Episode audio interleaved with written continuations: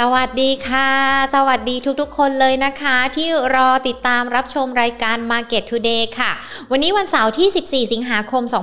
2564 อยู่กับยิงหญิงวิมลวันเศรษฐถาวร แล้วก็ทีมงาน Market Today ทุกๆ ท่านนะคะ ที่จะเข้ามารวบรวมข้อมูลอัปเดตข่าวสารในเรื่องของการเงินการลงทุน ให้กับทุกๆ ท่านได้ทราบกันค่ะ สามารถติดตามรับชม Market Today ของเราได้นะคะ ไม่ว่าจะเป็นทั้งการไลฟ์สด หรือว่าการติดตามย้อนหลัง การดูคลิปเทคนิคต่างๆ เกี่ยวกับในเรื่องของการเงินการลงทุนนะคะ ผ่านทางช่องทาง Facebook ของเรา Money and Banking Channel แล้วก็ YouTube Money and Banking Channel ค่ะ อีกหนึ่งช่องทางการรับฟังนะคะทางด้านของ Money and Banking Podcast สวัสดีทุกๆท่านด้วยนะคะ ทางด้านของ Podcast ค่ะ วันนี้นะคะ Market Today ของเราจะมาอัปเดต แล้วก็พูดคุยกันในเรื่องของการหาจังหวะหาโอกาสการลงทุน แต่ก่อนที่จะไปพูดคุยกันตรงนั้นนะคะ มาติดตามดูในเรื่องของสถานการณ์วาระโควิด -19 กันสักนิดนึงค่ะ แน่นอนนะคะว่าทุกๆคนยังคงในเรื่องของจับตาดูแล้วก็จับจ้องยอดผู้ติดเชื้อ ยอดผู้เสียชีวิต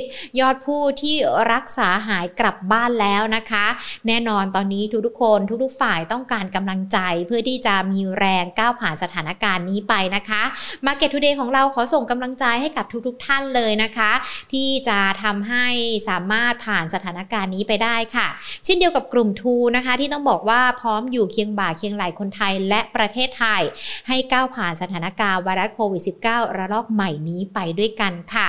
และแน่นอนนะคะว่าอย่างที่เราพูดคุยกันไป วันนี้เนี่ยจะมาชวนทุกๆคน ชวนนักลงทุนที่ว่าจะเป็นมือใหม่ มือเก่ามือเก่าเนี่ยเข้ามาในเรื่องของการสร้างโอกาสสร้างผลตอบแทนในเรื่องของการลงทุนท่ามกลางสถานการณ์ วิกฤตไวรัสโควิด -19 ที่เกิดขึ้น เราจะเลือกหุ้นยังไงกันดีค่ะ แน่นอนว่าทำไมจะต้องมีหัวข้อนี้หรือว่าทำไมเราถึงมองว่าในเรื่องของไวรัสโควิด -19 มันเป็นวิกฤต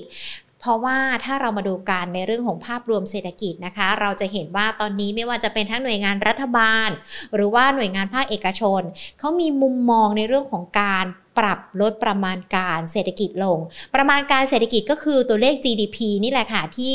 เราจะรู้ได้ว่าตอนนี้เศรษฐกิจเราเป็นยังไงกันบ้าง แล้วไส้ในของ GDP การบริโภคภาคเอกชน การส่งออกนะคะ การลงทุนภาครัฐ มันมีการปรับตัวหรือว่าขยับมากขึ้นยังไงกันบ้างนะคะ ก่อนหน้านี้ถ้าใครติดตามฟังในเรื่องของคณะกรรมการนโยบายการเงิน หรือว่ากรงง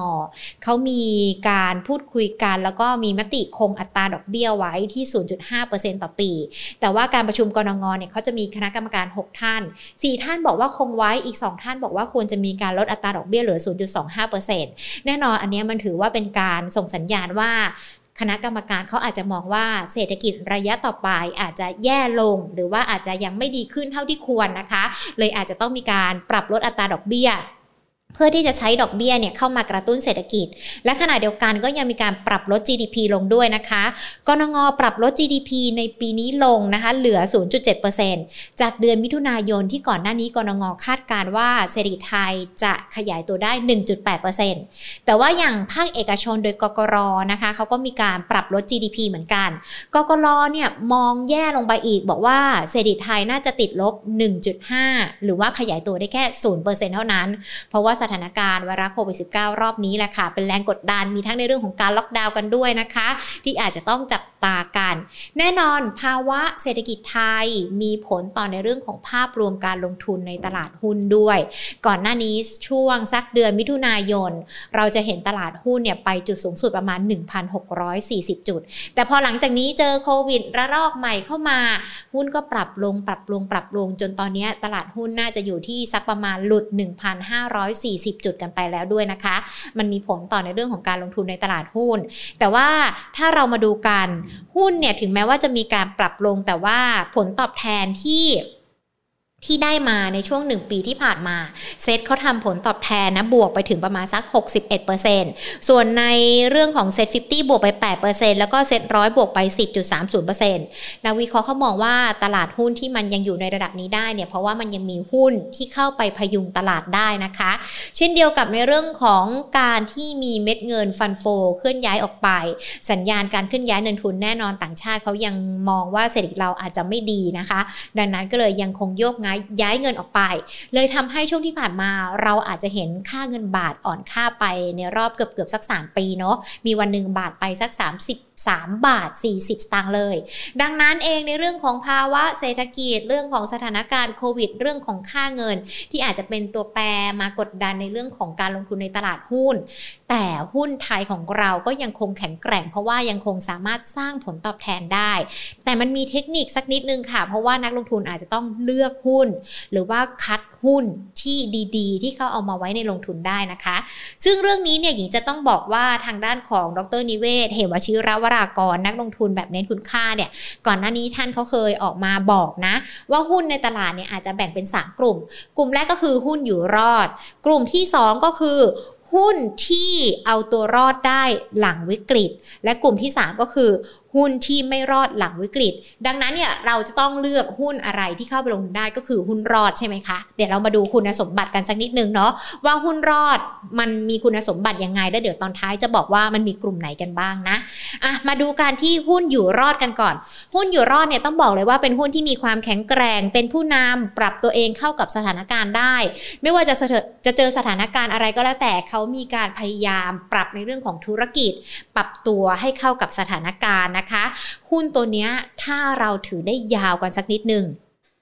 มันก็จะสามารถทำกำไรได้ เพราะว่าแน่นอนตอนนี้ราคาอาจจะมีการปรับลดลงไป ปรับลดลงไปเนี่ยมันเป็นไปตามภาวะตลาดที่เกิดขึ้น ไม่ได้เกิดจากบริษัท หรือว่าไส้ในของเขาที่อาจจะบริหารงานไม่ดีนะคะ ดังนั้นหุ้นที่อยู่รอดได้เนี่ยก็จะสามารถเข้าไปเลือกลงทุนได้ค่ะ ซึ่งทางด้านของดรนิเวศเขาก็บอกว่าหุ้นตัวนี้มีกลุ่มที่น่าสนใจก็อย่างเช่น หุ้นที่เกี่ยวข้องกับกลุ่มอีคอมเมิร์ซเพราะว่าแน่นอนตอนนี้หลาย ๆ คน work from home ด้วย สั่งซื้อสินค้าทางออนไลน์ด้วยหรือว่าแม้แต่ใช้อีคอมเมิร์ซเข้ามามีบทบาทมีอิทธิพลมากขึ้นนะคะ ดังนั้นกลุ่มนี้ก็ถือว่าเป็นกลุ่มที่น่าสนใจ และถ้าสถานการณ์ไวรัสโควิด -19 ดีขึ้นกว่านี้ หุ้นตัวนี้ราคาเขาอาจจะดีขึ้นกว่าก่อนที่จะมีไวรัสโควิด -19 หรือว่าอาจจะปรับตัวดีขึ้น หลังจากสถานการณ์คลี่คลายไปแล้วก็ได้ค่ะ ดังนั้นยิ่งหุ้นในกลุ่มนี้ราคาปรับลดลงมาเท่าไหร่ มันก็ถือว่าเป็นจังหวะเป็นโอกาส ที่เราจะเข้าไปเก็บสะสมมากยิ่งขึ้นนะคะ ก็คือพูดง่าย ๆ แหละว่าหุ้นในกลุ่มนี้มันไม่ได้ถูกดิสลอฟจากในเรื่องของเทคโนโลยี ไม่ได้ถูกดิสลอฟจากสถานการณ์ ในเรื่องของภาวะที่มันเกิดขึ้น ดังนั้นก็เข้าไปลงทุนได้ค่ะและที่สำคัญเนี่ยถ้าเราเห็นบริษัทที่เขาใช้เทคโนโลยีใช้ดิจิทัลเข้ามาต้นทุนมันก็จะต่ำลงด้วย พอต้นทุนต่ำลงมันก็จะทำให้มีกำไรมากขึ้น มีรายได้มากขึ้นนะคะ อันเนี้ยก็จะสามารถเข้าไปเลือกลงทุนได้ ส่วนหุ้นกลุ่มที่ 2 ที่แบ่งมาในประเภทของตลาดก็คือหุ้นที่เอาตัวรอดได้หลังวิกฤต หุ้นตัวนี้จะเกี่ยวข้องกับในเรื่องของค้าปลีก ห้างสรรพสินค้านะคะ ธุรกิจนี้เนี่ยอาจจะได้รับผลกระทบทั้งทางตรงแล้วก็ทางอ้อม แต่ว่าสามารถประคับประคองได้เมื่อเกิดวิกฤต แต่พอหลังวิกฤตมาแล้วเนี่ยอาจจะต้องดูด้วยนะว่าเขาจะทำให้ธุรกิจฮึบตัวเองปรับตัวดีขึ้นได้มามากน้อยยังไงกันบ้าง ถ้าทางค้าปลีกห้างสรรพสินค้าเนี่ยแน่นอนอาจจะต้องใช้ระยะเวลากันสักหน่อยในการฟื้นฟู ในการเรียกความเชื่อมั่น แต่ยังไงก็แล้วแต่หุ้นที่เกี่ยวข้องกับสินค้าอุปโภคบริโภค การที่เกี่ยวข้องกับการค้าปลีกแบบนี้นะคะ ห้างสรรพสินค้า ในอนาคตทุกๆอย่างสถานการณ์ดีขึ้น ประชาชนอย่างเราคนคนคนอย่างเราเนี่ยก็อาจจะต้องไปจับจ่ายใช้สอยยังคงซื้อสินค้าอุปโภคบริโภคกันอยู่ หุ้นกลุ่มนี้ก็น่าจะกลับมาทำกำไรได้อีกครั้งหนึ่งแต่ก็ต้องรอจังหวะระยะเวลากันด้วยนะคะ อีกหนึ่งกลุ่มก็คือหุ้นที่ไม่รอดหลังวิกฤต หุ้นกลุ่มนี้ทำไมถึงต้องบอกว่าไม่รอดคือไม่ได้หมายความว่า บริษัทเขาอาจจะล้มหายตายจากหรือว่าเจ๊งกันไปนะ แต่จริง ๆ แล้วเนี่ยมันอาจจะได้รับผลกระทบที่ค่อนข้างมาก จากสถานการณ์วรัสโควิด -19 ที่เกิดขึ้น จนทำให้อาจจะมีหนี้มากขึ้น มีหนี้มากกว่ารายได้ หรือว่าไม่สามารถทำกำไรหรือว่าลดต้นทุนได้ อันนี้มันก็จะเป็นเขาเรียกว่าอาจจะใช้ระยะเวลานานมาก ๆ ในการฟื้นฟู จนอาจจะไม่สามารถฟื้นฟูธุรกิจได้ เช่นอะไร หุ้นที่เกี่ยวข้องกับสายการบิน การท่องเที่ยว สายการบินแน่นอนก่อนหน้านี้ได้รับผลกระทบอย่างที่เราติดตามข่าวสารกัน ต้องหยุดบินบ้างละหรือว่าแม้แต่ต้องมีการปรับลดพนักงาน ไม่จ่ายเงินเดือนกันบ้าง อันนี้มันเห็นตัวอย่างชัดเจนแล้วนะสำหรับหุ้นในกลุ่มของสายการบิน แน่นอนกลุ่มนี้นะคะก็อาจจะต้องใช้วิธีการเข้ามาดูแล แต่ว่ามันอาจจะต้องหยุดในเรื่องของการลงทุนในกลุ่มนี้ไปสักระยะหนึ่งเลยค่ะ ดังนั้นอย่างที่บอกไปหุ้นที่อยู่รอดในช่วงนี้ได้นอกจากกลุ่มอีคอมเมิร์ซแล้วนะคะ วันนี้หยิบยกมาจาก2บล็อกด้วยนะที่เอามาฝากกัน อย่างทางด้านของบริษัทหลักทรัพย์ KGI เขาบอกว่าหุ้นที่อยู่รอดได้หลังวิกฤตนะคะ ก็อาจจะมีทั้งหุ้นในกลุ่มพลังงาน คืออยู่ได้อยู่รอดได้ทั้งในหลังวิกฤต แล้วก็อยู่รอดได้ในสภาวะการปัจจุบันด้วยนะ KGI มองว่าหุ้นในกลุ่มของพลังงานค่ะ เพราะว่ามีโอกาสการเติบโตสูง มีปัจจัยบวกเฉพาะตัวจากราคาน้ำมันที่สูงขึ้น หรือว่ากลุ่มไฟแนนซ์กลุ่มบริหารหนี้กลุ่มสินค้าไอทีที่เติบโตได้อย่างต่อเนื่องขณะที่บริษัทบริษัทหลักทรัพย์โนมุระพัฒนาสินนะคะเขามองว่าหุ้นในกลุ่มโรงพยาบาลน่าจะเข้าไป ทำกำไรได้นักลงทุนเข้าไปลงทุนได้ เพราะว่าหุ้นในกลุ่มโรงพยาบาล โดยเฉพาะโรงพยาบาลเอกชน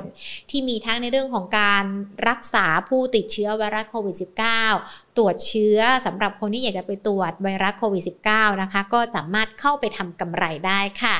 อะพอเราได้กลุ่มกลุ่มหุ้นกันแล้วนะคะ ว่ากลุ่มไหนเข้าไปลงทุนได้ แล้วก็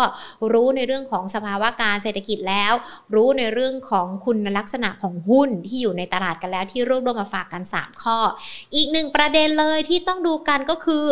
ราคา เพราะว่าราคาเนี่ย หุ้นดีราคาแพงก็ไม่ควรซื้อนะ หุ้นถูกราคาถูกก็ต้องดูด้วยนะว่าไส้ไหนเขาเป็นยังไงกันบ้าง ดังนั้นเนี่ยหลักๆ วิธีการดูก็คือซื้อหุ้นต้องดูราคาว่ามันสะท้อนคุณภาพกิจการด้วยหรือเปล่านะคะ เปรียบเทียบราคาหุ้นในปัจจุบันก่อน อันนี้เป็นวิธีการเปรียบเทียบง่ายๆเลย ตั้งแต่ก่อนเกิดวิกฤต เกิดวิกฤตแล้วราคาหุ้นไปในทิศทางไหน คาดการในอนาคตว่าหลังวิกฤตหายไปแล้ว ราคาหุ้นมันจะกลับเข้าไปเท่ากับก่อนเกิดวิกฤตหรือเปล่า อันนี้มันเป็นวิธีการที่เราเปรียบเทียบกันง่ายๆ ดูจากบทวิเคราะห์ก็ได้นะคะ หรือว่าติดตามคำแนะนำจากรายการของเราที่จะมีการพูดคุยกับนักวิเคราะห์ก็ได้นะคะ และขณะเดียวกันอาจจะต้องดูในเรื่องของ PE กันด้วย โดยเฉพาะหุ้นที่ราคาลงแต่ว่า PE ยังสูง เวลาเราคุยกับนักวิเคราะห์กันนักวิเคราะห์บอกมีหลายตัวนะที่บางตัวเนี่ย PE มันสูงแต่ว่าราคาลง อันนี้อาจจะเป็นเรื่องที่เราต้องระมัดระวังกันด้วยนะคะ เพราะว่าหุ้นที่มีลักษณะแบบนี้มันจะมีความเสี่ยงต่อการลงทุนของเราด้วยค่ะ เพราะว่าหุ้นที่ราคาต่ำแต่ PE สูงเนี่ยมันจะทำให้เกิดความร้อนแรงในตลาดจนอาจจะเป็นการ เก่งกำไรหุ้นตัวนั้นก็ได้นะคะ ดังนั้นนักลงทุนที่อาจจะยังไม่มั่นใจหรือว่าอยากจะเล่นหุ้นตามสถานการณ์ ภาวะเศรษฐกิจ ภาวะตลาดหุ้นที่เกิดขึ้นการเก็งกำไรของหุ้นเนี่ยอาจจะต้องหลีกเลี่ยงกันด้วยนะคะ ดังนั้นก็ต้องดูกันทั้งในเรื่องของคุณภาพกิจการที่ต้องควบคู่กับสถานะการเงินด้วย และสถานะการเงินต้องดีภายในตัวของเขาเอง ไม่ได้หมายความว่า บริษัท A ไปลงทุนกับบริษัท B แล้วมันทำให้สถานะการเงินดีขึ้น อันนี้มันเป็นปัจจัยเฉพาะตัว แต่ถ้าบริษัท A เนี่ยสถานะการเงินดีได้ด้วยตัวเอง ดีได้ด้วยการปรับตัว อันนี้ก็ถือว่าเป็นสิ่งที่น่าสนใจสำหรับการลงทุนนะคะ ดังนั้นเองเนี่ยก่อนที่จะเลือกหุ้นสักตัวหนึ่งไม่ได้ถูกใจถูกฉลกโอ้โหหุ้น ABC ตัวหนังสือสวยเลือกไปลงทุนไม่ใช่นะ มันต้องดูในเรื่องของภาพรวมเศรษฐกิจภาพรวมตลาดด้วย เพราะว่าแน่นอนปัจจัยทั้งหมดทั้งมวลนะคะ มันมีผลต่อการลงทุนกันด้วยค่ะ แต่ว่าอย่างไรก็แล้วแต่นะคะ Market t o เลของเราค่ะ ก็อยากจะให้ทุกๆคนเนี่ยประสบความสำเร็จกับการลงทุน โชคดีกับการลงทุนนะคะ เลยอยากจะมีข้อมูลข่าวสารดีๆ แบบนี้มาฝากกันเป็นประจำแหละค่ะ ดังนั้นอย่าพลาดกันนะคะ กดไลค์กดแชร์เพจของเราไว้ Market Today ไม่ว่าจะเป็นทั้งทางช่องทาง YouTube หรือว่า Facebook เพื่อที่ทุกท่านจะได้ไม่พลาดการลงทุนนะคะสำหรับวันนี้ลากันไปก่อน สวัสดีค่ะ